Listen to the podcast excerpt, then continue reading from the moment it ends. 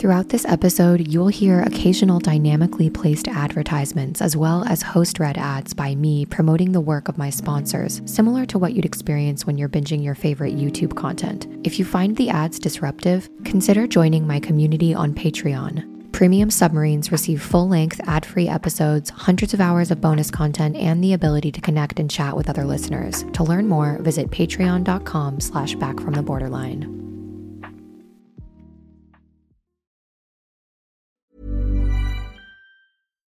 One size fits all seems like a good idea for clothes until you try them on. Same goes for healthcare. That's why United Healthcare offers flexible, budget friendly coverage for medical, vision, dental, and more. Learn more at uh1.com.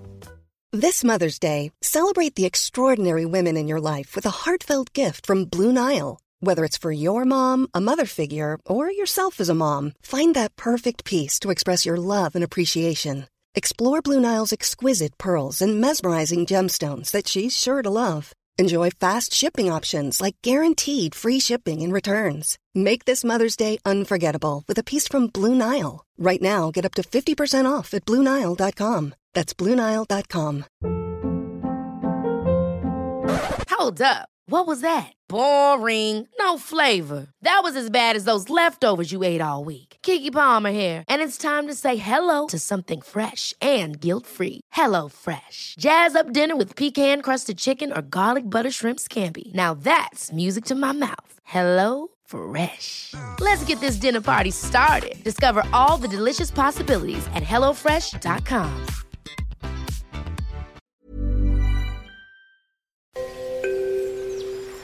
Welcome to Back from the Borderline. I'm your host, Molly, and I don't want to talk to your personality, I want to talk to your soul. The idea of alchemy is to reduce something with fire, burning it down so that something new can rise from the ashes. You can do this with your personality too. You can perform emotional alchemy. You've always had the power, you just didn't know it, and now you do. From chaos comes clarity. Through working with and integrating the concepts we'll explore together, you will emerge transformed, standing in the ashes of the person you used to be. Because anyone, including you, can come back from the borderline. Hello, lovely listener. If you're new here, welcome. If you are returning, hello, hi, welcome back. This is a multi episode series exploring trauma worlds. If you haven't yet listened to episodes one and two, I highly recommend going back and starting with Trauma Worlds episode one so that you can get the full context of the conversation. But if you're still listening now, it likely means that you've already listened to episodes one and two. So, as a quick recap, we're currently diving into Trauma Worlds and the Wisdom of Marion Woodman by Daniela Sieff. And this is a beautiful plenary lecture adapted into a PDF that I found online. And this was initially a collaboration in 2015 between Pacifica Graduate Institute and the Marion Woodman Foundation. And in the first and second episodes, we really covered what Daniela Sieff defines as a trauma world. And a trauma world is essentially the veil through which we see the world when we are dealing with unresolved or unconscious trauma within our minds and our bodies, and how this altered perception and heightened nervous system state really impacts our ability to move through the world, find meaning in our lives, connect with other people, connect with ourselves, and even feel healthy physically. So, in the first couple of episodes, we obviously defined the trauma world. We talked about triggers. We talked about the negative mother and the death mother archetypes. And we even dived into the different dynamics of trauma world. And as a reminder, Daniela believes that these three core dynamics that form the hub of trauma world, this filter that we are now working on removing, are fear, disconnection and shame. In episodes one and two, we dived pretty deep into fear and disconnection. And I told you here on this third episode, we would touch on what she's shared about shame. And as I mentioned on both the initial episodes, long term listeners of the podcast will know that I released an eight part podcast series all on toxic shame. So, what we're going to cover now is what Daniela Sieff shares about toxic shame, especially through the lens of Marion Woodman's work. And for those of you who've already listened to my Toxic Shame series, we drew upon the wisdom of John Bradshaw. And so it will be interesting to see what additional insights we can gather from these two women. And after we dive into what they have to say about shame, the bulk of our episode is going to be talking about what they share about healing from trauma. Because we've covered pretty well and good the last two episodes about how bad trauma fucks us up. And it can get really hard listening to stuff like this because you start to wonder, like, okay, yeah, I realize how screwed up I am. I realize how I'm stuck in paranoid golem energy all the time. It's impacting my life, my connections with other people, with myself. Yeah, I get it. But what am I supposed to do? Because many of us who feel stuck in trauma worlds have found ourselves trying to find healing strictly through the mind, maybe different therapeutic modalities that just try to change your way of thinking about things, or reading books and listening to podcast episodes. But you haven't dived into trauma informed care, somatics, and the mind, body, and connection. And so sometimes learning about this stuff can be the major breakthrough that you need because I promise you, speaking from experience as someone who really was in your shoes, and if I'm being honest, I still am to a certain degree. I'm by no means finished with this recovery journey, nor will I ever be. But I think even after just about three years of solid work and even making this my job now, I still have a long way to go.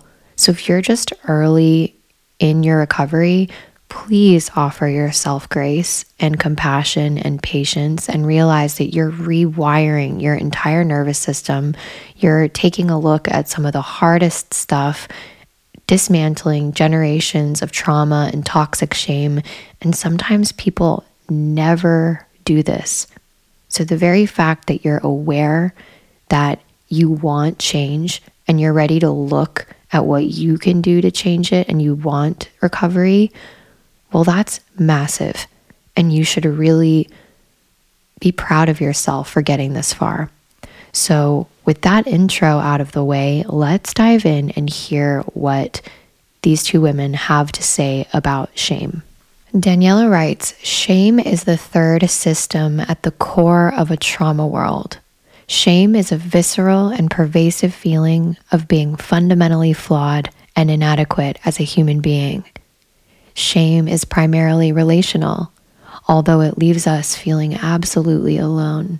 And origins of shame lie in an implicit conviction that we're somehow unworthy of enjoying meaningful relationships. Shame is often confused with guilt, but with guilt, we feel bad about things we've done.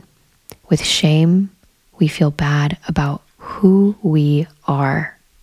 Now, many of you are long term listeners and you've already listened to my shame series. And there are a few listeners who've reached out to me over the years, and I get lots of emails, and every single email I receive touches me deeply. But some of them hit me in a way that's hard to describe. And I received a response from a listener who I've been going back and forth with a bit because her initial outreach really touched me because when I received her initial email, all I could think of was this is someone who is soaking in toxic shame. And I'm not claiming this. She's she's openly talking about this and admits this in her email. But the way she articulates this, I'm not going to give away her name. I'm just going to anonymously share a small snippet that she wrote to me because the way she shared this, it made me feel seen. And I'm sure that it's going to help a lot of other listeners out there too. This broke my heart, and I shed tears for this person because so many people are walking around feeling this way. And to this listener, you know exactly who you are. I'm reaching out with the biggest virtual big sister hug that I can possibly muster and just saying thank you for the beauty of your sharing. And you are not alone and you are not broken. This was a response to my email back to her. And she said, In all seriousness, though I felt very guilty after I saw your reply, I couldn't stop crying. I assumed you wouldn't reply to me, not in a victim way, but just, well, I know I wasn't expecting it, and as soon as I saw you replied, I just broke down and could not stop saying sorry and saying, Why did you reply to me? I felt like I'd tricked you and manipulated you into thinking I was a good person, and I must have curated my email in such a way that hid the monster within me and what a truly bad, defective human I am. I couldn't even read your reply till days later. To see you open up back to me filled me with a feeling that I had betrayed you, almost like the dark black toxic sludge of me would taint you, and it broke my heart. I don't want to hurt, but I inevitably feel like my very presence is hurting others.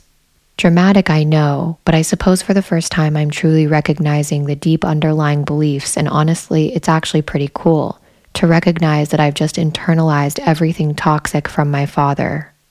I feel like a bad person, a dangerous person, not to be trusted, almost like my very existence was a violation on the world and other people. To realize this is the reason I have tried to hide so much from the world, not even feeling comfortable petting my pets, like I'm burdening them, and my badness is slowly poisoning them, and they don't even realize it. I still feel this way, but now I can logically see none of those beliefs were ever truly mine. It feels kind of like having a car that isn't running well and never being able to get the bonnet open. But I finally pried it open and I can see it much more clearly now. I mean, we've got some work to do, but at least I can see what's going on. And her email goes on a bit more, but she makes some personal shares, and I don't want to share too much of our correspondence.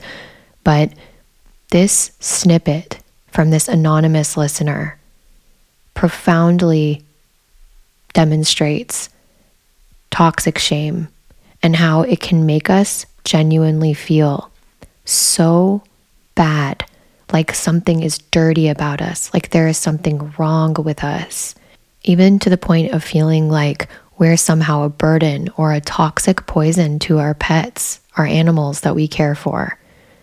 And Many people are walking around feeling exactly like this, and toxic shame is on a spectrum. It'll display in different ways. This listener endured clearly some incredibly, incredibly damaging emotional and verbal abuse from her father. Some people grew up in homes where there was emotional neglect, maybe not overt abuse, and yet many of us will develop patterns of critical inner thinking similar to the type of thing that we just heard from this listener. But the deeper and darker the abuse is, you can see how deeply that this can manifest. And when we're walking around really believing that we are dark, dangerous, shameful, toxic, and broken, that is the definition of a trauma world. Daniela Sieff goes on to write this Shame is mediated by the emotional networks of the brain. So, although shame is typically accompanied by self critical thoughts such as, I'm stupid, useless, fat, and so on, it's ultimately lived as an embodied experience that resides deep beneath consciousness and sucks us into the psychological equivalent of a black hole what she's trying to describe here is that it's not just thinking, oh, I'm stupid, I suck, I'm bad. That doesn't even begin to scrape the surface of toxic shame. It's just like you can say the word orange, but until you bite into an orange and really taste the flavor and hold it in your hand, it's a completely different experience. And that's the same with toxic shame or any kind of traumatic experience or things that we've been going through in this series or any emotions that we talk about on my podcast. It's one thing to just say the word and understand it intellectually, but these things live in our bodies. And that's what Daniela Sieff is referring to when she talks about these self critical thoughts are being lived as an embodied experience that resides deep beneath our consciousness. She goes on to say shame is a product of evolution and it's experienced as a passing emotion in almost everybody. It evolved to tell us that we're at risk of losing important social relationships or that we might be thrown out of the group. So, this goes back to us really recognizing the evolutionary and adaptive elements of all of these different states of being. Because, as we mentioned, fear, hypervigilance, and these dissociative states, and as well as toxic shame, all of these things we've discussed so far, these things can be adaptive. Shame isn't always bad. Hypervigilance isn't always bad. Fear, not always bad either. These states can and have saved our lives. We need them. We can't eliminate them. We don't want to hate them. We want to turn the light of awareness on them, thank them for what they've done to us, but take the seat of our higher awareness. But we have to become conscious of these patterns first. So let's keep reading. If we've been traumatized, shame becomes indelibly interwoven with our implicit sense of ourselves, whereupon our identity becomes shame based. There are several routes to becoming shame based. First, shame can originate outside of us. When we are explicitly or implicitly made to feel inadequate by our family, caregivers, peers, teachers, culture, or socio-political environment, we absorb that judgment. In this case, being shamed constitutes the original painful and frightening experience around which a trauma world is formed. Second, human infants need a sensitive and responsive nurturing. When this basic need is unmet, children develop an embodied and nonverbal sense of being unworthy of love and inadequate. They also develop an embodied and nonverbal sense of inadequacy around the need for nurturing, implicitly feeling that having that need makes them inadequate. Third, shame can originate inside of us as an internal response to traumatizing experiences. Painful and frightening experiences occur that have nothing to do with being shamed However, we have evolved a desire to understand why these things have happened to us, and for various reasons, we tend to believe that it's our fault. For example, children whose parents divorce commonly feel that if they had been better kids, their parents would still be together. Fourth, once we have entered a trauma world, shame is created in response to our own behavior. There are times we know when we're overreacting. But because we're unaware that our fear system has been sensitized, we then perceive these trauma reactions as evidence of our supposed inadequacy.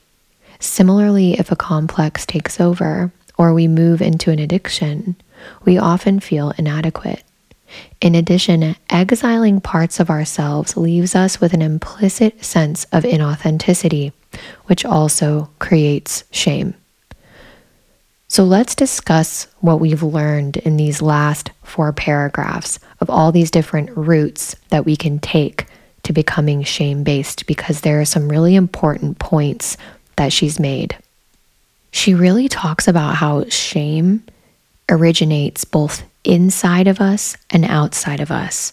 And so it's giving me this image of it coming from all sides. And when we're young, especially our parents, their parents, their parents' parents, generations of people who were receiving shame based messages from outside in the family, their peers, teachers, culture, politics. And this then manifests inside of us that age old Hermetic wisdom comes to mind as above, so below, as within, so without. And so when we're receiving shame from the inside and the outside, then we are going to respond to the world in a way where we expect that everything is our fault, even when it's not. And sometimes this can make people feel like we're almost seeking attention or seeking validation or making everything about us. And here's the tough love big sister tough love. They're kind of right. And that's the thing about when we become really shame based, it's easy for us to fall into learned helplessness and a serious victim complex.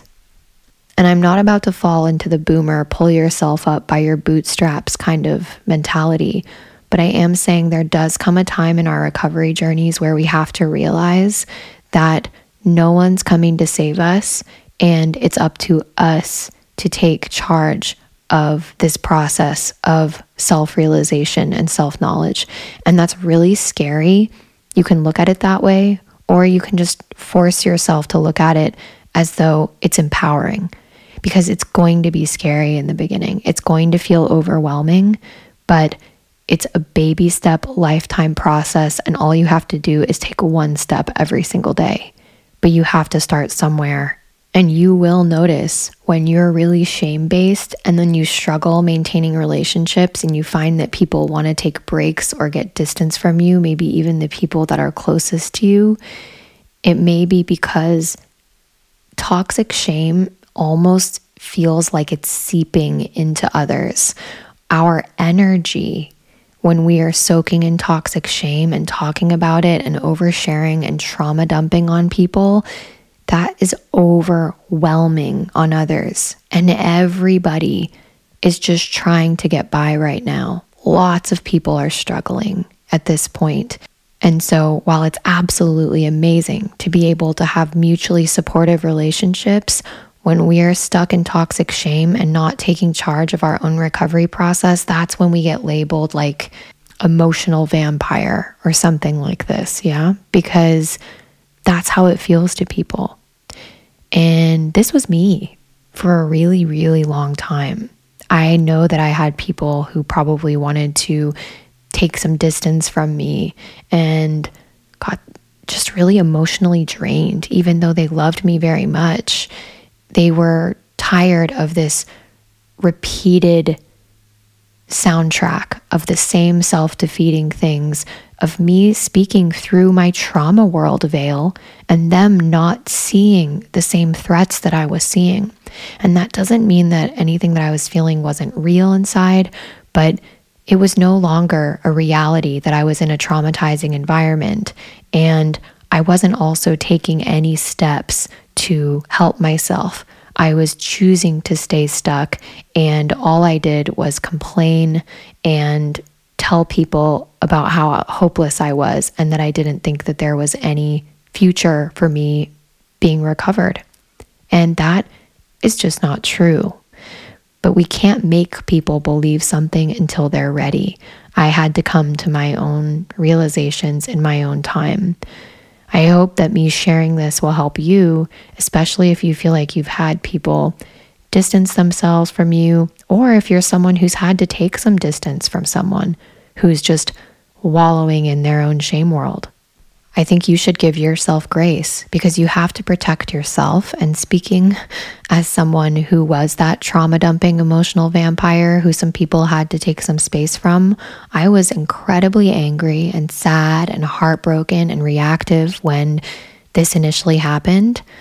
But now from a 10,000 foot view years later, when some of these people have re entered my life, especially as they've seen me embark upon a recovery journey. And I know now from this perspective, they were just doing what they needed to do. And they were just trying to protect themselves, and they had their own traumas and their own stuff to deal with. And I wasn't bringing anything to those relationships. I was just bringing my offloaded trauma and my need for validation. And while that's great, people expect a reciprocal relationship. And when I was just falling to pieces all the time and needing validation and reassurance and wanting people to listen to my problems, I wasn't in a space to be a reciprocal friend. I loved them, they knew that. But at the end of the day, people have to take care of themselves. And we have to understand that. So, to both people on the side of that, offer yourself grace. If you are having people take some space from you, the best thing you can do is to respect their decision, not emotionally react, and start taking your recovery into your own hands and knowing that these relationships can come back into your life in the future. And also, maybe some of them won't. I truly believe that the axiom people are in your life for a season, a reason, or a lifetime is accurate. I think that if we really abide by that wisdom, it can ease a lot of our suffering.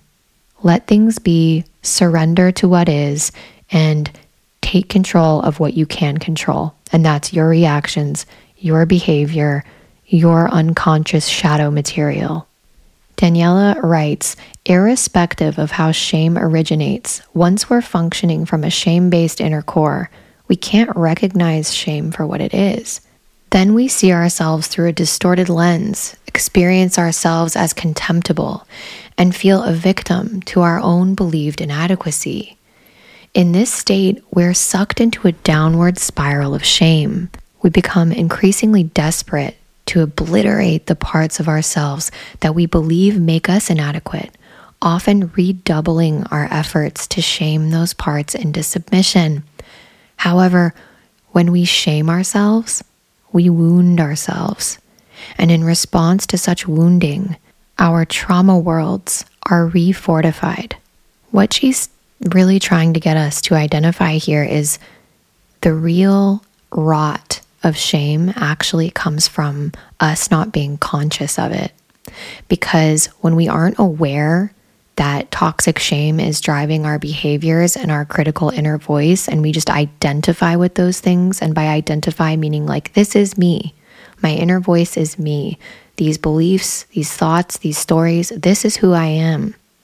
That's why so much of mysticism and spirituality that you'll hear is not identifying with those things, identifying with no self, and kind of letting the grip of the ego loosen in moments of meditation so that you can actually witness that you are the witness. You're not the thoughts, you're not the shame. But when we're not conscious of it, as Daniela so beautifully points out here, then we just see ourselves through the distorted lens and we experience ourselves as pieces of dysfunctional shit with no hope. And then we feel like a victim to this belief. So, this is the state that causes what is referred to as like shame spirals because it just gets harder and harder. We become increasingly more desperate to get rid of these bad parts of ourselves. But that's just self wounding. It's just making it worse, saying, I'm going to fix this. I'll get better. I'm going to beat these bad parts of me out of submission when these bad parts of you were never you to begin with. And your very belief in their inherent existence as a part of your innate identity is part of why you're so stuck. She goes on to write At the same time, we try to cajole ourselves into success, believing that if we can force ourselves to become more than we are or ideally perfect, then the gnawing pain of being shame based will abate. However, if we're shame based, no amount of success or perfection will ever be enough. No matter what we do, we're never enough. I'm sure many of you can relate to that. I know I can. It's kind of what I just said, right? If only I can be prettier. If only I can be smarter. If only I can mask myself so that people will believe that I'm part of the crowd and don't hate myself and that I'm inherently bad. It doesn't work. So she goes on to write being shame based poisons not only our relationships with ourselves, but also our relationships with others. Terrified that if others get to know us, They'll see us as the inadequate person we believe ourselves to be. We put up barriers, push people away, and sabotage relationships. She's speaking to what I've talked about here is how many of us who are shame based conduct ourselves in relationships is putting on a performance of the person we think they will like, will find sexy, will find attractive, will be marriage material, or insert whatever expectation you think they have. We put so much energy in being this perfect version of ourselves, not setting boundaries, not speaking our truth, and then eventually that shit, you'll run out of steam. But we do this because we feel like we have to convince them. We have to get them to see that we're not this bad person. Rather than just having the confidence to approach a relationship with the knowledge that you're entering into a potential partnership with two people that are human beings, that are flawed, not perfect, and understanding that it's going to take a dance around each different personality, different coping mechanisms and traumas, and just expecting for things to not be perfectly smooth, taking the chance at speaking your truth if something makes you feel uncomfortable. And if they bounce, well, then they bounce. But the problem is, so many of us who are toxically shamed and live with that feeling and belief in our bones that's why so many of us end up in relationships where it's like three fucking years later and you're going, why in the hell am I still here? Why did why did I even get into this relationship? I told the story on a previous episode, so I won't go into it in detail, but I was with someone and we were already living together after a very quick moving the process right along. But to be fair, we were living in a big city with really expensive rent. I think a lot of people for financial reasons, have to push the fast forward button on the move in process, which is really shitty. I understand though. I really did. Zaz and I kind of had to do something similar. I was already living with this person. First and foremost, he had a child who was, by the way, an absolute sweetheart. I loved her, but I didn't have the understanding of how intense of a responsibility as a 25 year old person to be dating someone who had like a five, six year old daughter and a really bad relationship with the mother of that daughter. And then also one day we're watching a show and there was like some lesbian hookup scene in the show. And it came out that he really wanted to t- turn off the TV um, just in case his daughter would come in and see it on. And I thought, what the? Obviously you don't want your child watching sexual shows. She's way too young to be doing that. But I was like, what's going on? And he said, well, you know, if kids see scenes like that, that could turn them gay. And I literally was like, what? Wait, record scratch? What? And I just remember like my stomach fell out of my asshole in that moment because I went, Molly, are you seriously? You are living with a man who thinks that his daughter watching two lesbians kissing on TV would turn her gay. Like, and there were already things that made us really incompatible. And he had issues, I had issues. That relationship ended in flames. We way fast forwarded things. It was after my first marriage dissolved, and I was just trying to find myself in all the wrong places. But that just goes to show how when we're toxically shamed, I knew when I first met him and he said he had a kid, I was kind of like, whoa, I don't know if I'm ready for that. But I ignored it. I saw that he was making money in pretty nefarious, fraudulent ways. But he bought me really nice things and we had a great time. And so I ignored it. I saw that he had a lot of anger. And one day when we were out, he was really rude to a perfectly trying to do their best cashier at a store. And that's like one of my biggest things. But again, we already were living together and I felt so trapped. And he really turned on all the charm and magic in the beginning. And it was only after we sped past things that I started to see the cracks. But I felt so broken and so soaking in toxic shame that I felt like I didn't deserve anything else. And I'm not saying this, but I was better than this person or anything like that, but it wasn't compatible. But I thought I just needed to settle for that because I wouldn't be able to find something more compatible. Not better, just more compatible for me. And that's what toxic shame does it makes us feel like we can't advocate for ourselves. It makes us feel like we don't have any choice about who we're with. And this kind of state of being also really is attractive to very predatory people. And I experienced a lot of that in my life too. Because people that are very predatory, who, by the way, are often soaking in toxic shame and horrific childhood trauma themselves, but they're just projecting it out into the world in a different way. It's like they can sniff out people who feel like they're a piece of shit and they don't deserve anything. And they will sniff that out. And it's almost like the two types are drawn like moths to a flame. So, this is why it's so important to start getting a handle on this stuff because if you resonate with this, please hear me. There are other options out there.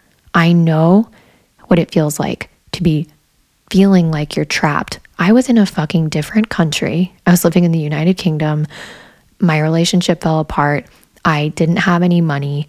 I was in a foreign country with a visa that was about to expire and a pending sexual harassment lawsuit at work and this was a fucking nightmare. And I felt like I have to stay in this relationship because I'm trapped. And it took until this relationship ended in physical violence against me that I finally said, no, no more. Don't let it get that far. Please take it from me. You can make it. And guess what? I did. I got out of there. I moved back to the States with my fucking tail between my legs. I was so excited to get out of the United States, go live in London, was living my dream life, working at Louis Vuitton. Like, I was so proud of what I had done, but I chose me and I moved back. Did I fall into multiple really unhealthy dynamics when I moved back? Yes, because I'm the kind of person that needs to learn lessons the hard way, apparently. But I'm just saying, don't let this trauma world created by toxic shame convince you that you don't deserve compatibility. Don't let it make you ignore red flags that could potentially save your life. And conversely, she talks about how shame can make us sabotage good things. And isn't that the way? When we're soaking in shame and looking at life through the trauma world, it's almost like we're more likely to stay with people that are incompatible or abusive. And when something potentially good comes along, we instinctively push it away. This is the major key right here because when you believe you're bad, your body senses something as being good for you and you think I don't deserve it. But what you might say is, oh, he's too nice. There's just no passion there. He's kind of a nerd. I need a bad boy. I need to feel that push and pull and will he, won't he, passionate breakup sucks kind of vibes. No. You don't need a trauma bonded relationship. You want a companion for life. And your trauma responses are training you to see things that are safe as boring and uncomfortable. And we need to do our recovery work because I want each and every one of you to be able to find a safe, securely attached partner. And it's possible.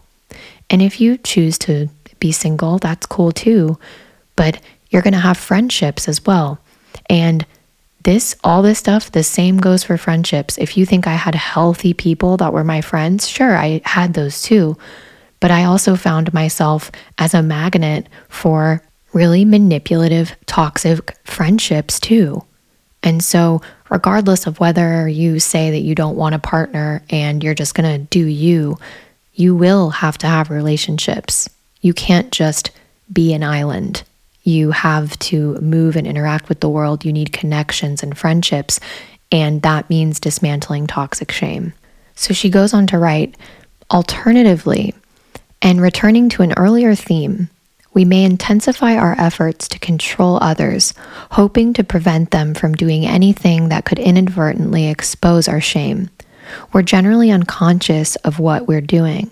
However, because we're left with a murky feeling that our relationships lack trust and intimacy, we feel increasingly isolated. And as we've seen, feeling isolated propels us into a state of heightened fear. Also, because humans are a profoundly social species, When we lack meaningful relationships, we feel subhuman, which in turn exacerbates shame. In short, shame creates more shame. Shame also generates isolation and fear and reinforces the need to disconnect. So ultimately, shame is what keeps us locked in the trauma worlds.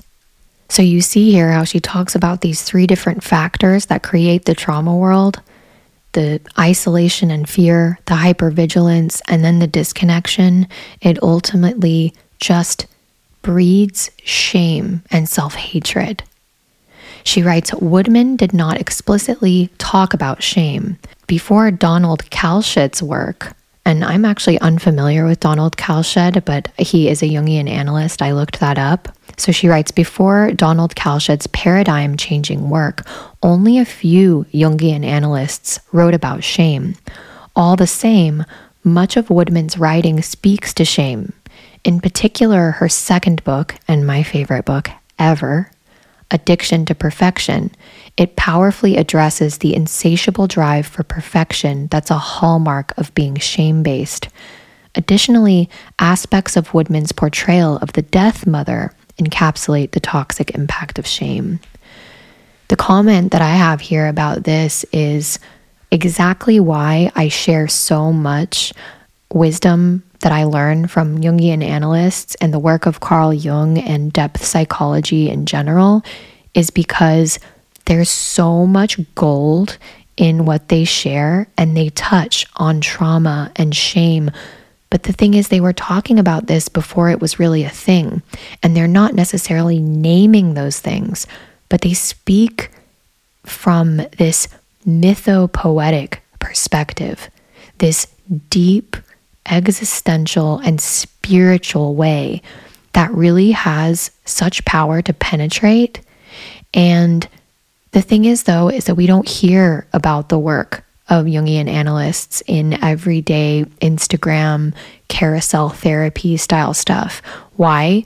Well, because if you're going to therapy, especially if it's covered by insurance, most of the time it's going to be this brain based stuff that wants to change your thought patterns, pat you on the butt, and send you out on your way. And the problem that insurance companies have with things like depth psychology is that it actually takes time and the analysts that perform this work are not able to measure the success rate because it's not so ABC one, two, three. And as I mentioned, most people are priced out of being able to see a Jungian analyst, myself included. But the beauty of it is, is that there is so much out there when it comes to books. And if you go to my link tree, which is just by my website, if you click in there, you'll see that I have an entire book recommendation list and I have an entire section dedicated to books that are depth psychology based. You can peruse them. I aired on the side of just sharing a ton of different books so that people could click through and find what speaks to them. It can be overwhelming, but don't let it be. Just peruse through intuitively and see what stands out to you. But if you love what I've shared so far. Addiction to Perfection by Marion Woodman is one I recommend. Another book called Daughters of Saturn is really good. And I think there's another one called The Wounded Woman that I really like as well that's on there. But just peruse the list and see what stands out to you. I feel like this is also a good moment to plug my sponsor, Jung Platform, because they also have tons of courses on there that are taught by incredible Jungian analysts, including previous guest James Hollis, and also my instructor for my tarot certification course that I'm currently taking right now through Jung Platform, Dr. Ken James. Amazing courses there for relatively affordable prices. Most of their courses, I mean, if you go to one session with the Jungian analyst, you might pay like $250. And most of their courses are like within the range of 60 to $180. They're really, really approachable and you can have access to them forever. There's a code of mine, it's Molly10, but you need to go through my website and click 10% off Jung platform. And because you'll need to access it through that special link, and then you can enter the code and you can get a little discount off your first course. But there's also tons of free stuff. My favorite podcast ever is This Jungian Life. Check that out. They have hundreds of free episodes. And also the podcast that I was on a few weeks ago, Third Eye Drops. My friend Michael, who's the host of that podcast, has incredible videos about Carl Jung and his work on his YouTube channel. And he puts so much work into that. And I was also a guest on it a couple of weeks ago, which was super fun. And we're going to be having Michael for an episode on synchronicity here on the podcast as well. Now, before we dive into the healing portion of the episode, we're going to take a quick break for a few dynamically placed ads. Using ads allows me to continue making my episodes available for free to listeners who are unable to sign up for my premium subscription. However, if you would like ad free episodes of Back from the Borderline, which, if I were a listener, I would prefer those. We're talking about deep and emotional subjects. And if I were a listener of my own podcast, I would like to have an uninterrupted, calming experience because I have no choice in the ads that they select to throw in on my podcast. And that's just standard. It's similar to YouTube. They just pop up throughout the YouTube video they're just going to pop up here. And they can be loud and disruptive and really take away from the experience sometimes, but it's just part of the part of the process. So please bear with me and enjoy or don't enjoy these ads. And if you would like to sign up for an ad-free experience, you can sign up for a membership on my Patreon page at patreon.com slash back from the borderline.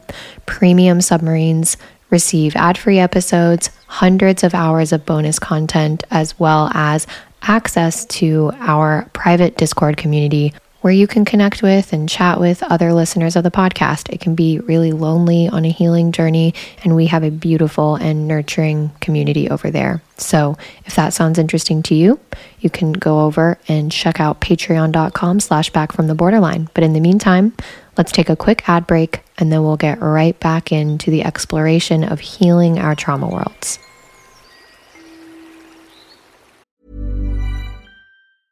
I'm Sandra, and I'm just the professional your small business was looking for. But you didn't hire me because you didn't use LinkedIn jobs. LinkedIn has professionals you can't find anywhere else, including those who aren't actively looking for a new job but might be open to the perfect role, like me.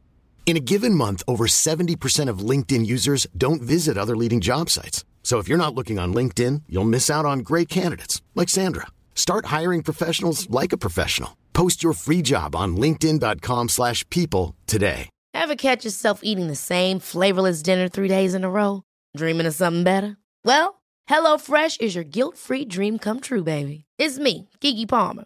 Let's wake up those taste buds with hot, juicy pecan-crusted chicken or garlic butter shrimp scampi. Mm. Hello Fresh. Stop dreaming of all the delicious possibilities and dig in at HelloFresh.com. Let's get this dinner party started.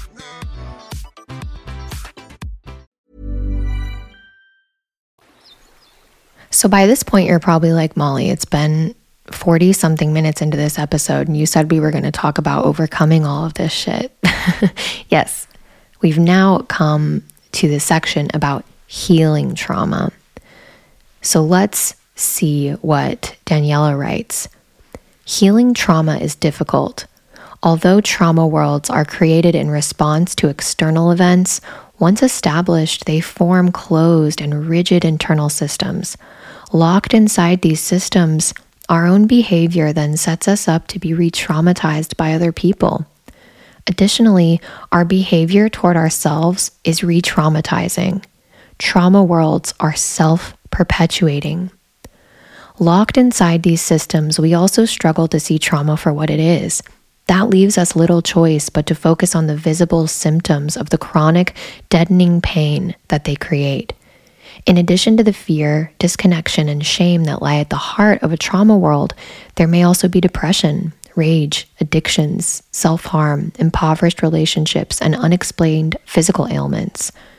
Focusing on such symptoms, we as individuals and as a society put resources into trying to alleviate them, perhaps through short term therapy or psychopharmaceutical drugs, or by pinning our hopes on something like success at work, a new romantic relationship, weight loss, or cosmetic surgery. Any one of these may offer a temporary respite, but at the deeper internal systems, if they are not changed, we invariably fall back into suffering. Before we continue, I have to address this part because this is this is the actual tea right here is we are locked inside the trauma world. And when we continue to focus on our symptoms, when we overly identify with different labels, man, the amount of time that I thought, if only I can find out what my diagnosis is, what's wrong with me, if only I can get a diagnosis and know what it is, then I'll feel better. If only I can change my body or my identity my persona a little bit, then I'll feel better. If only I would find a partner, then I'll feel better. If only I would just move out of this fucking town. I just need to move. And I'll just put all my effort into looking up pictures and jobs at another place, then I'll feel better.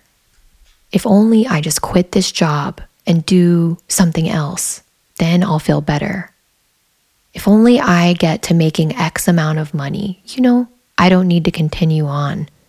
But this doesn't fix anything. You're always going to keep coming up short if you're chasing these different fixes, if you're looking for yourself outside of yourself, because no matter where you go, there you are. She goes on to write even when we see the traumatizing experiences beneath the symptoms, we're unlikely to recognize the trauma worlds in which we're living. So the first port of call is to blame whoever, whatever, caused the original wounds and look for retribution. That is a valuable initial step and a necessary part of the process, for we do need to recognize what happened to us. We need to validate the traumatizing experience and understand that it wasn't our fault. However, focusing on the experience or on punishing the perpetrators, it's not enough to bring deep healing because those actions will not change the embodied systems that form trauma worlds. It's akin to being hit by a drunk driver and breaking a leg. Focusing on the accident and making sure the driver is in jail will not heal our leg. Whew, this one, this one's powerful. I like how she talks about it's important to get mad. It's important to spend that time raging and getting angry and really starting to recognize who hurt us, the things that we didn't get when we were growing up, the ways that we were victimized and abused, neglected. All of that is really important. And kind of like psychologically giving that back to the person that neglected or abused you really having that healthy anger with your parents as an adult when you're on your healing journey. But as I learned, becoming stuck in that angry, blaming place, it didn't help me. Now, I know some of you come from homes where you endured some horrific abuse. I'm talking about sexual violation, unimaginable physical abuse, things that mean that you cannot have a relationship with your caregivers and feel safe whatsoever. We've kind of misconstrued the, the word safe now in this day and age. We've conflated now feeling unsafe to basically someone just disagreeing with us or not validating our exact worldview. That's not feeling unsafe. when you were actually physically or sexually violated, that is true unsafety. And we can't conflate those two. Sure, it doesn't feel good when someone doesn't validate us or believe what we're believing or seeing what we're seeing. That's fine, but we can't force other people to do that. And calling out that you're unsafe because of that, it's just more victim minded, very, very fragile emotionally immature behavior that we have to overcome.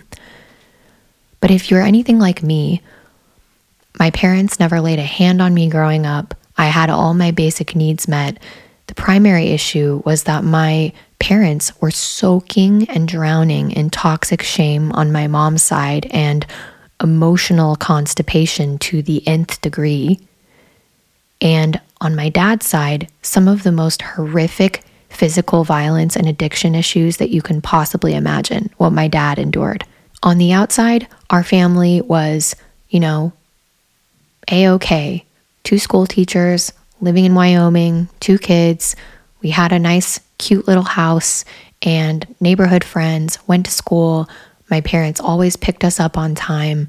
But behind closed doors, there were rages and triggered emotions and not a lot of emotional support to such an extreme degree that it was almost confusing to be in that environment because I knew that my parents were loved me, they were taking care of me the best way they knew how, but why did I still feel so empty, so unloved, so unseen, so neglected?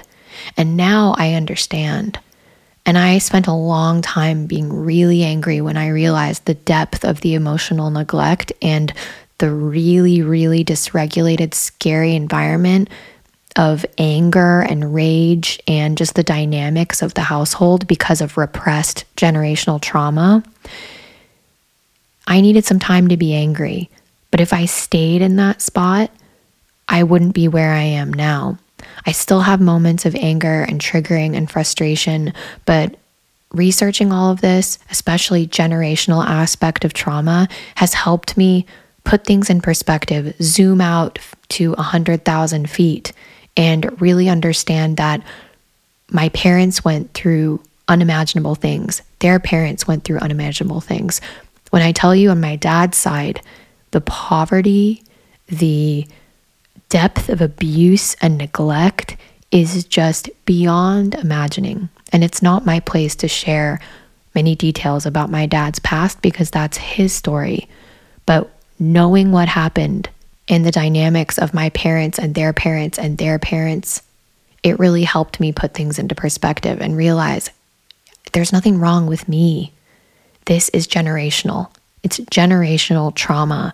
And I want to be the cycle breaker and I want to try to have the best relationship that I can with my parents, learning to have an adult relationship with these two people that brought me into the world that love me very much and try to move forward the best way I can. I can't change them. I can't force them to do the same work that I'm doing. And that's something that we also have to release. So I love that she talks about the importance of being in our anger because many of us as children, we weren't allowed to have our anger. So you need to have that time. I talked on previous episodes about the stages of grief and Google the different stages of grief if you haven't listened to those episodes or go back and check them out. But there is a process of grieving, and you have to grieve what you lost, grieve what could have been. And anger is part of that process but it's not the finish. So you have to keep moving through. But don't force yourself to be done with the anger before you need to. It's also going to come in fits and starts and waves. You'll probably feel like everything's fine, and then something will happen and you go right back into the rage and despair again. Let it run its course, but also keep the higher seat of your awareness when you can and say, This will pass. I'm going to let my body feel this, but I know that eventually I will have to move forward. So let's keep reading. Healing trauma requires the courage to recognize that ultimately our lives are compromised not by the original traumatizing experiences themselves, but by the trauma worlds created by our own minds and bodies in responses to those experiences. And we need to recognize this reality without blaming and judging ourselves. We need to understand that creating a trauma world is what human beings do to survive. At the same time, we must take responsibility for moving beyond our trauma worlds. Marion Woodman wrote about this point. And before we read this quote by Marion Woodman, analysis is what Jungian analysts, and Jungian analysts are therapists that operate through the lens of Jungian depth psychology, they call analysis therapy. So, just so you know, this is the quote that she shares by Marion Woodman. In analysis, this process towards self responsibility is the key factor if any growth or transformation is to take place. Until we recognize and accept that change is up to us, we're stuck in infantile judge and blame games. Granted, a situation out there, in quotes, may be far from perfect from an objective point of view, but the fact remains that the only person we can take responsibility for is ourself. So Sieff goes on to say, what does it mean to take responsibility for ourselves and our own healing? What must we do if we are able to move beyond our trauma worlds? Developing a cognitive awareness of the original traumatizing experiences and of the systems created in their wake is a good start, but it's not enough. Woodman writes the following quote, we believe that once we have the words to describe a phenomenon, we understand it. But although words are necessary, they're insufficient. Meaningful discovery becomes possible only when knowledge is enlivened by the experience that's lived through the body. If an experience is not coming from the body, then it's not known. This is really powerful. And I think it speaks to why I find just intuitively my heckles going up when someone says, Oh, I'm diagnosed with BPD, or Oh, I'm diagnosed with autism, bipolar, fill in the blank, ADHD, OCD. Now I've got it. I've got the language that explains what's wrong with me. And now I can take XYZ medication, watch these videos, do these skills, and all will be well. And she acknowledges, look, this is a good start, acknowledging that you have these symptoms, right? If some of these diagnostic labels give you language for some of the things that you've been experiencing, that's great. She says developing a cognitive awareness of the original traumatizing experiences and the different symptoms that arise, it's good. But it's not enough because we need to understand that these things are living in our body. We have to make this recovery process an embodied experience. Acknowledge our feelings, sit with them, create, move. And that might seem a little bit scary for those of us who like to live up in our minds all the time. Raising my hand right now because it's totally me. She writes, Thus, to create lasting change, we must enter our emotional minds and bodies and develop an embodied consciousness of what we carry from the inside.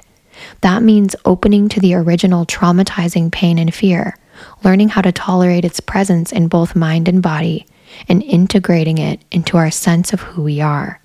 It's only when we find ways of relating to the buried pain and fear that our lives are no longer organized around the imperative to avoid anything that might trigger these emotions. So much in this one paragraph. Once we really dare to enter not just the mind, but the emotional body of what we're carrying inside of these trauma worlds, learning to really go back and face some of these original woundings and really start saying that this is a part of who I am, but it's in the past and I will become resilient in the face of it, and journaling it out, screaming it out, letting yourself cry, doing the reading, understanding things, becoming more aware. It's only then that we can begin to start feeling like our life is no longer just completely trying to like jump from trigger to trigger feeling like we're constantly just reacting to life. We can finally just be. Equally crucial is that we work with the fear, disconnection, and shame that form trauma worlds. First, we must engage with these systems and become conscious of how we feel in both mind and body when they're active. Then we have to learn to calm our sensitized fear system, reconnect to the exiled parts of ourselves, and challenge our shame. And finally, we need to develop new and healthier ways to protect ourselves. This is daunting, slow, and arduous work. Trauma worlds are created to survive overwhelming fear and pain. When trying to transform them, we are besieged by the conviction that we'll be annihilated. Thus, we need to have patience, perseverance, determination, and courage. It's also imperative that we have support and guidance from those who have been through this process themselves. She's saying it all right here. Recognize this is going to be a slow process. And I'm not saying you're going to suffer through this healing process for your whole life. It actually, there are beautiful moments of it. That's another thing. I feel like too much in recovery, we think this is going to be work. This is all going to suck. There are moments when I've broken down and cried and finally allowed myself to feel things for the first time that have opened my mind to spirituality, to grace, to forgiveness for people that I perceive to have hurt me. There's beauty in this healing work if you allow yourself to really settle into it and accept that it's just going to be a process with no particular end in sight. And you have to also expect, she said this in pretty academic, psychoanalytical terms, but she basically said we need to kind of expect that we're going to be besieged by the conviction that we'll be annihilated. What does she mean by that? Well, remember how we talked about the biology and the adaptive nature of some of these things from a very young age when we felt like we were not seen, loved, nurtured by our caregivers, we genuinely, in our biological animal bodies, felt that there was a threat of annihilation, meaning there was a threat to our actual life, our ability to exist. We needed to get our parents' attention and validation for literal survival. That's why when, you know, parents of kids who are slapped with BPD labels, never mind the fact that we should not be giving anyone personality disorder diagnoses, but particularly not children, when parents go in and they're told by mental health professionals, this is attention seeking behavior, as if seeking attention and nurturing is bad. How fucking re traumatizing is that message? We all need attention and validation and love to fucking survive. And you needed that too, and you deserved that too. So when you're entering this healing process, prepare for these feelings that are going to overwhelm you, that almost try to trick you into believing that you're going to fucking die, that this is the worst thing ever, because this is just your childhood animal body coming out. And you have to find ways to self soothe.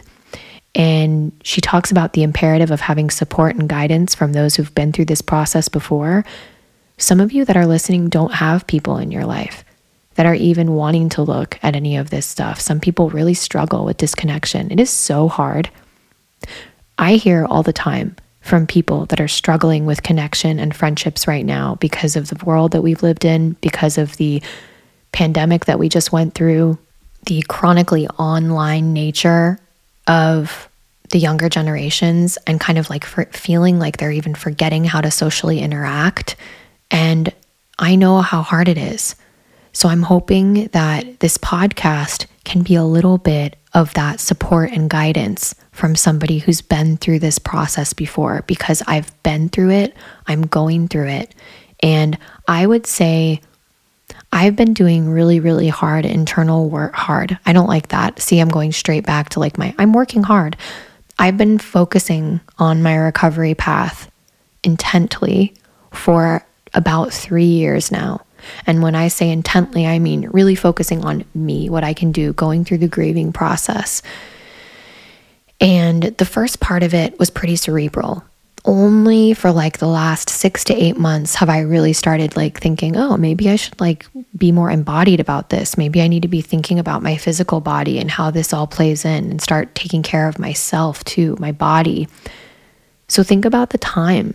It's like three years really hardcore with all of it, but only the last six months of really taking my body into account. And I'm here to tell you, even after just six months of really bringing it all together, I'm feeling better.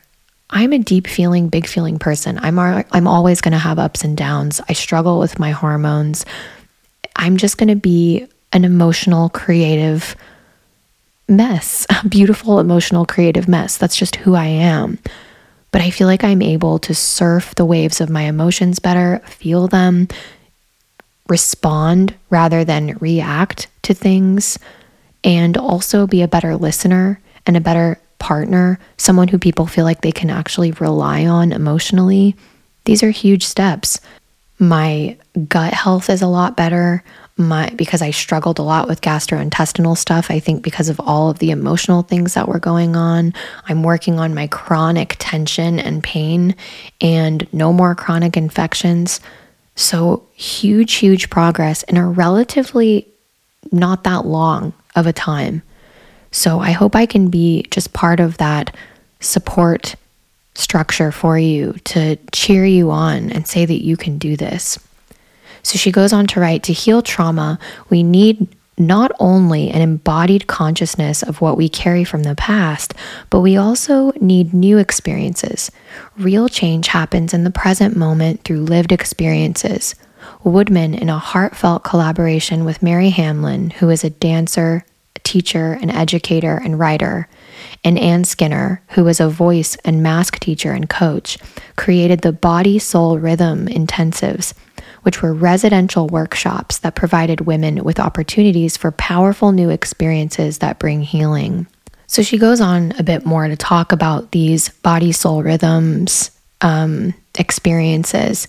And she says that she's going to share some information of women that went through these programs because she says that, quote, these intensives are a vital element in Marion Woodman's contribution to healing trauma, and because they illustrate crucial ingredients necessary for healing, this article would be incomplete without some discussion of them. The original intensives, which took place over six days and were structured as an initiation, were framed by a myth, a fairy tale, or by one of Jung's texts. During the first days, the facilitators created a safe container and set the scene. The middle days were structured to help us descend beneath the surface of our consciousness, reconnect to what had been buried, and explore new ways of being. The last days were devoted to helping us bring our discoveries to the surface and begin the painstaking process of integrating them into daily life. The mornings were spent with words. We worked with containing myth, fairy tale, or text, and with participants' dreams. The afternoons were spent working with movement, voice, and art. We also made plaster of Paris masks on our own faces and were guided through a series of exercises in which we embodied our mask's energy. Sometimes it was an energy that we were already living, but which was so ingrained that we had no consciousness of it. Other times it was an energy that had been exiled to protect ourselves from traumatizing attacks. Moving back and forth between mind and body contributed to healing trauma in two ways. First, the bodywork encouraged us to venture beyond the relatively safe and controlled world of the mind and into more charged worlds of embodied experience, feelings, and implicit memories. Yet, to use embodied experience as a stepping stone toward change, we needed to reflect on the experiences and bring them into consciousness. And for most of us, that meant translating lived experience into words. Second, the actual process of alternating between mind and body quietly began to bridge the disconnection that is defining feature of trauma worlds. What I love about what she shared here, it's just really hitting for me because it touches on a lot of themes we've talked about on this podcast, which is no surprise because a lot of my wisdom that I share is derived from these Jungian teachers. But what she's talking about is the structure of these retreats, how the beginning of them were encouraging participants to go into the metaphorical underworld, right? Because that's the myth. The hero's journey. You start off on a journey, you have to go into the underworld, and then you're coming back with wisdom to bring back as your truer and higher self. And also, this moving back and forth between talking about your experiences, diving into myth and mysticism, and then moving that out in your body and constantly going back and forth between the two. I can understand why that would help participants start having more of a cohesion and flow between these two things. And interestingly, I'm right now taking a course from dreamtending.com, which is facilitated by Dr. Stephen Aizenstat, who is a previous Back from the Borderline guest, also the founder of the Pacifica Graduate Institute, which was the sponsor of this plenary speech that we're reading now. I am currently taking their dream tending course. The there's two different certifications that you can get. It's an 8-month long course and experience. I did the first session last month, which was over a, a weekend. And our next one is coming up in February. And part of this next session was us making masks. And I know that Dr. Aizenstat is a huge fan of Marion Woodman's work, as is one of the mentors on this course who's actually the one who's going to guide us through this mask exercise. So all of this is is tying together. If these kind of certifications sound like something you might be interested in, you can go to dreamtending.com and check them out. So let's keep reading more about what went down at these body soul rhythms intensives. So Daniela writes As we worked with our bodies, we were witnessed in a compassionate and non judgmental way by both the leaders as well as by a partner. I know now that there are several reasons why being witnessed is vital to healing. First, if we've grown up in the shadow of the negative or death mother, to be seen without judgment is a new experience that can bring healing in and of itself. Second, to heal shame, we need to expose that shame to another person and be received with compassion. We also need to learn through a lived experience that we're worthy of being in relationship. We can't heal shame alone. Third, being seen in a non judgmental and supportive way counteracts the sense of isolation that's inherent to trauma. There was just as much growth in witnessing others as there was in being witnessed. Most of us had not learned to be present with others in a truly supportive way because it wasn't modeled for us in our families. In the intensives, we started to learn. Put differently, in taking on the witnessing role, we had an opportunity to develop genuine empathy, not the kind of empathy that comes from the head or the kind that's used to control people, which we discussed in the episode prior to this, by the way but the kind that allows us to be present to others in a meaningful way. This is also the kind of empathy that allows us to be present to ourselves in a compassionate way. And self compassion is crucial to counteracting the shame that runs riot in trauma worlds. Also, humans are particularly good at learning from others. So, if we're too terrified to approach our original pain or challenge our trauma worlds, witnessing others do so showed us that it could be done. This is really powerful because we talked about the concept of being like an emotional vampire. When we're stuck in this mode of just trauma dumping on others and kind of just expecting others to save us or always be there for us, but our relationships are not exactly the most reciprocal, one thing that we really miss out on is how healing it is to actually be there and witness for other people. That's healing in itself, not just feeling like we constantly have to have others see and witness us and that it always needs to be about us. Moving in connection with other people, healing together is incredibly powerful. It's an example of my friendship with Melanie, who's been on the podcast. And for my premium subscribers, we recently did two episodes, the two of us. Ever since I interviewed her when I first started my podcast, we have pretty much talked every single day on voice notes since, with podcast length of voice notes on the daily. And she's been there for me. I've been there for her. And we've watched each other grow for the last two years in our friendship. And having that reciprocal sisterhood with her of someone who really understands and is there for me, but I offer her the exact same thing, I can really understand what Danielle is talking about when it comes to the sisterhood that would come from these kinds of workshops where you are present for others, they're present for you, you're witnessing, feeling, crying, dancing, singing, reading myths, feeling together reciprocally, it's very healing.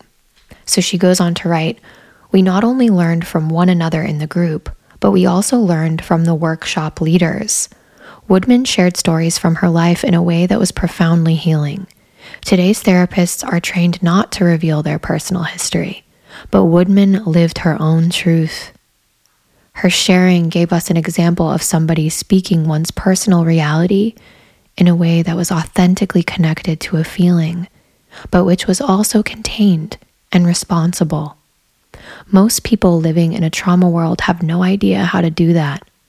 Woodman's sharing also inspired hope.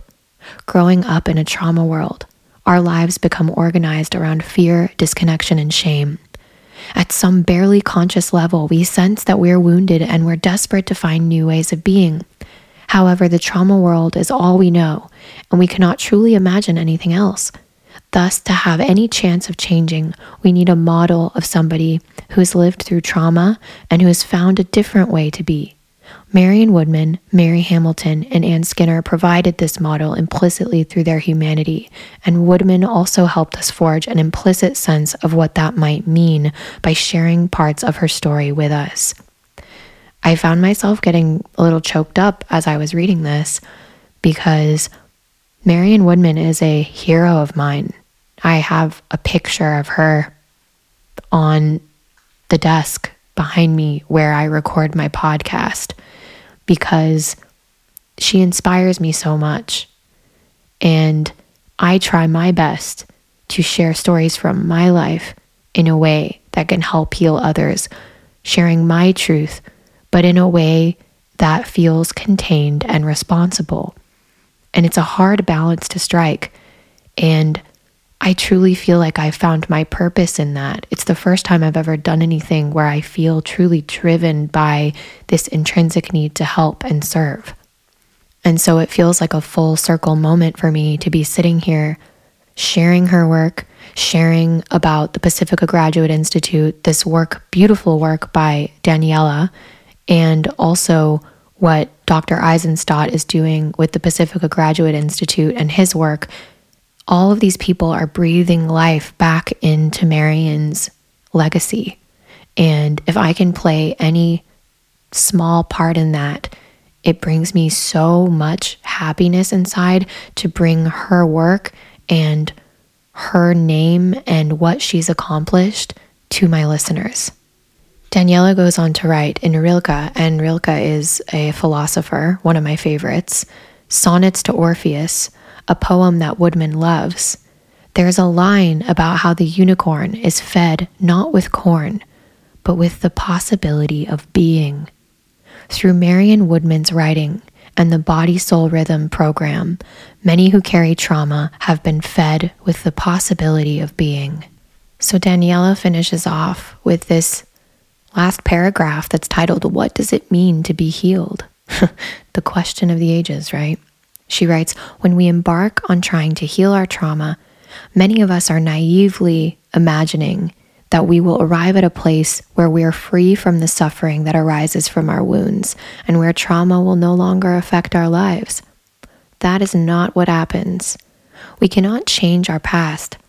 Our wounds will remain part of us.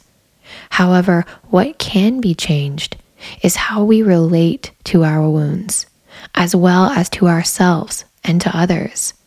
To achieve these crucial changes, we must go inside both body and mind to find new and healthier ways of being, with the pain and fear embedded in those wounds. And just as importantly, we must transform the trauma world that forms around them. It's a challenging process, it takes time. Many people, and indeed most public health services, look for an easier and faster route but there is no easy and fast route. To address trauma in a meaningful way, we need to commit ourselves to this challenge. We also need to be accompanied by those who know trauma through what they themselves have lived in body, psyche, and soul. Marion Woodman is one such person. So that is it for our exploration of this beautiful plenary speech by Daniela Sieff, all about trauma worlds. I hope that by now you feel more conscious of some things that you might need to start taking a look at in your own life. I encourage you to really start reflecting on the nature of that inner narrator in your mind? And what are the kinds of things that you say to yourself? What are the kind of stories you say to yourself?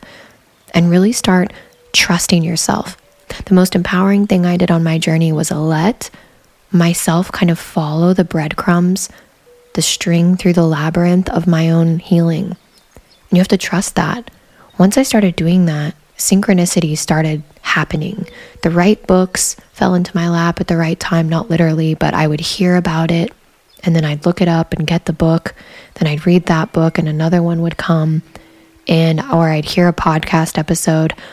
And something that's really helped me is when I would really resonate with the work of someone like Marion Woodman, I type her name into YouTube, type her name into Apple Podcasts. And sure enough, tons of her lectures are available. You can go listen to Marion Woodman, and I encourage you to do it because she's an incredible storyteller. She's so humble, she's so funny. She doesn't take herself too seriously at all, which is something that can happen in the world of psychoanalysis and depth psychology. But there's still gems to be found in the people that take themselves very seriously, too. On Audible. So if you type Marion Woodman into Audible, some of the most beautiful lectures. She even has one of these audible lectures that has tons of really beautiful guided visualizations that I always find myself going back to. I believe that one is sitting at the well or holding the tension of the opposites. Both of those are 10 on 10 recommendations from me. Another thing you could consider looking into if you love Marion Woodman is Clarissa Pinkola Estes. She wrote the book that some people may have heard of called Women Who Run with Wolves. But she also has some absolutely beautiful stuff available on Audible that is incredibly healing. All this stuff is very accessible and affordable, and this is how I've moved through my healing journey. So I hope that what I've shared, my resources that have helped me, my very personal stories from my own life, and this beautiful work facilitated by these incredible women who have brought their work all together the Pacifica Graduate Institute, all of these incredible things coming together to make this wisdom available for you, my listener. And now it's up to you what you're going to do with it. It's up to you to decide if you want to continue living in your trauma world. How is that working out for you so far? And what are you going to do to change it? And remember, this doesn't have to be hard, horrible work. Yes, there's going to be tough parts of it, but don't forget there is also beauty and breaking open. And a lot of people talk about becoming the person that you're meant to be. Healing is actually more about unbecoming, it's about things falling away and then you remembering who you truly were to begin with. You're shedding all of this programming, you're shedding all of the shame, you're giving it back to the people that it belongs to.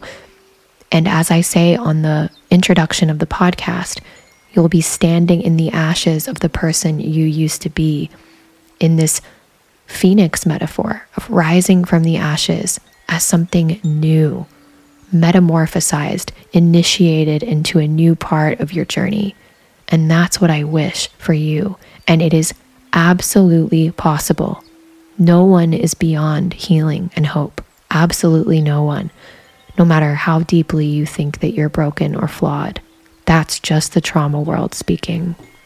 All right, my beautiful listener, that is it for our exploration of trauma worlds.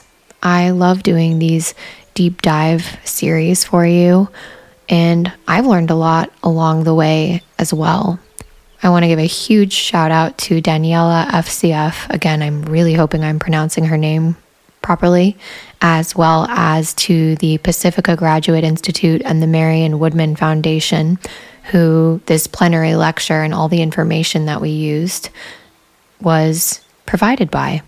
And I will include a link in the episode description to the full article that you can access online and reference. If you enjoyed this series, you can really help me out by sharing it with somebody that you love. Or if you're in therapy, you can share it with your therapist. As I previously mentioned, there are other ways to support my work. You can sign up for a Patreon subscription, which will allow you access to hundreds of hours of bonus content, full ad free episodes always, and access to our Discord community so that you can meet other people that are going through this recovery journey. So if all of that sounds interesting and you want to check it out, you can go ahead and visit patreon.com slash back from the borderline. I have two different tiers. The higher tier also includes access to my private voice notes, which I send once a week and are more informal. I usually take them while I'm on my walk and I'm just sharing more private personal insights about my recovery journey with my premium subscribers. So go ahead and check out those tiers on Patreon. There are previews of some of the voice notes that you can check out. And I believe Patreon now even allows for people to sign up for free. And what that does, I think it just allows you to get notifications every time I post something and you can listen to the previews. So at the very least, go to patreon.com slash back from the borderline and sign up for free. And then you can decide if you want to sign up later. No worries.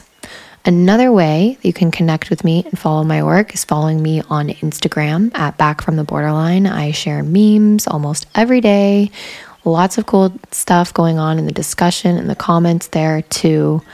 And the OG way to support my podcast is leave me a review or rate the podcast, depending on which platform you're using. That really helps people find my work. Any way that you can support and share and advocate and sign up, it's all good. But if you want to just keep listening for free, that's okay too. You are welcome here in this community. So that's all I've got for you today, my beautiful listener.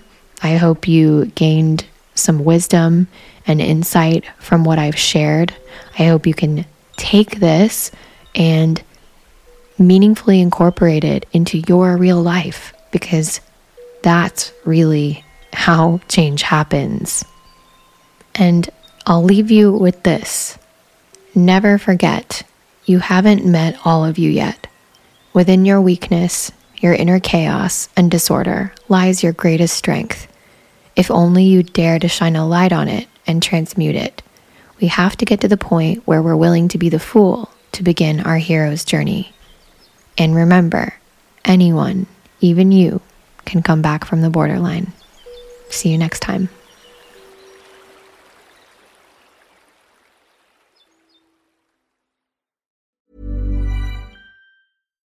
Why don't more infant formula companies use organic, grass fed whole milk instead of skim? Why don't more infant formula companies use the latest breast milk science? Why don't more infant formula companies run their own clinical trials? Why don't more infant formula companies use more of the proteins found in breast milk? Why don't more infant formula companies have their own factories instead of outsourcing their manufacturing? We wondered the same thing. So we made ByHeart, a better formula for formula. Learn more at byheart.com. Hi, I'm Daniel, founder of Pretty Litter. Did you know cats tend to hide symptoms of sickness and pain? I learned this the hard way after losing my cat, Gingy. So I created Pretty Litter, a health monitoring litter that helps detect early signs of illness by changing colors, saving you money and potentially your cat's life. Pretty Litter is veterinarian developed, and it's the easiest way to keep tabs on your fur baby's health right at home. Go to prettylitter.com and use code ACAST for 20% off your first order and a free cat toy. Terms and conditions apply. See site for details. Imagine the softest sheets you've ever felt. Now imagine them getting even softer over time. That's what you'll feel with Boll and Branch's organic cotton sheets. In a recent customer survey, 96% replied that Boll and Branch sheets get softer with every wash. Start getting your best night's sleep in these sheets that get softer and softer for years to come. Try their sheets with a 30-night guarantee. Plus, get 15% off your first order at bollandbranch.com. Code BUTTERY. Exclusions apply. See site for details. Thanks for tuning in to this episode of Back from the Borderline. If you'd like to receive my monthly written recovery musings via Substack directly to your inbox, send me a voicemail, join the Patreon community, or check out my Amazon book list recommendations. Visit backfromtheborderline.com and click to access my Linktree.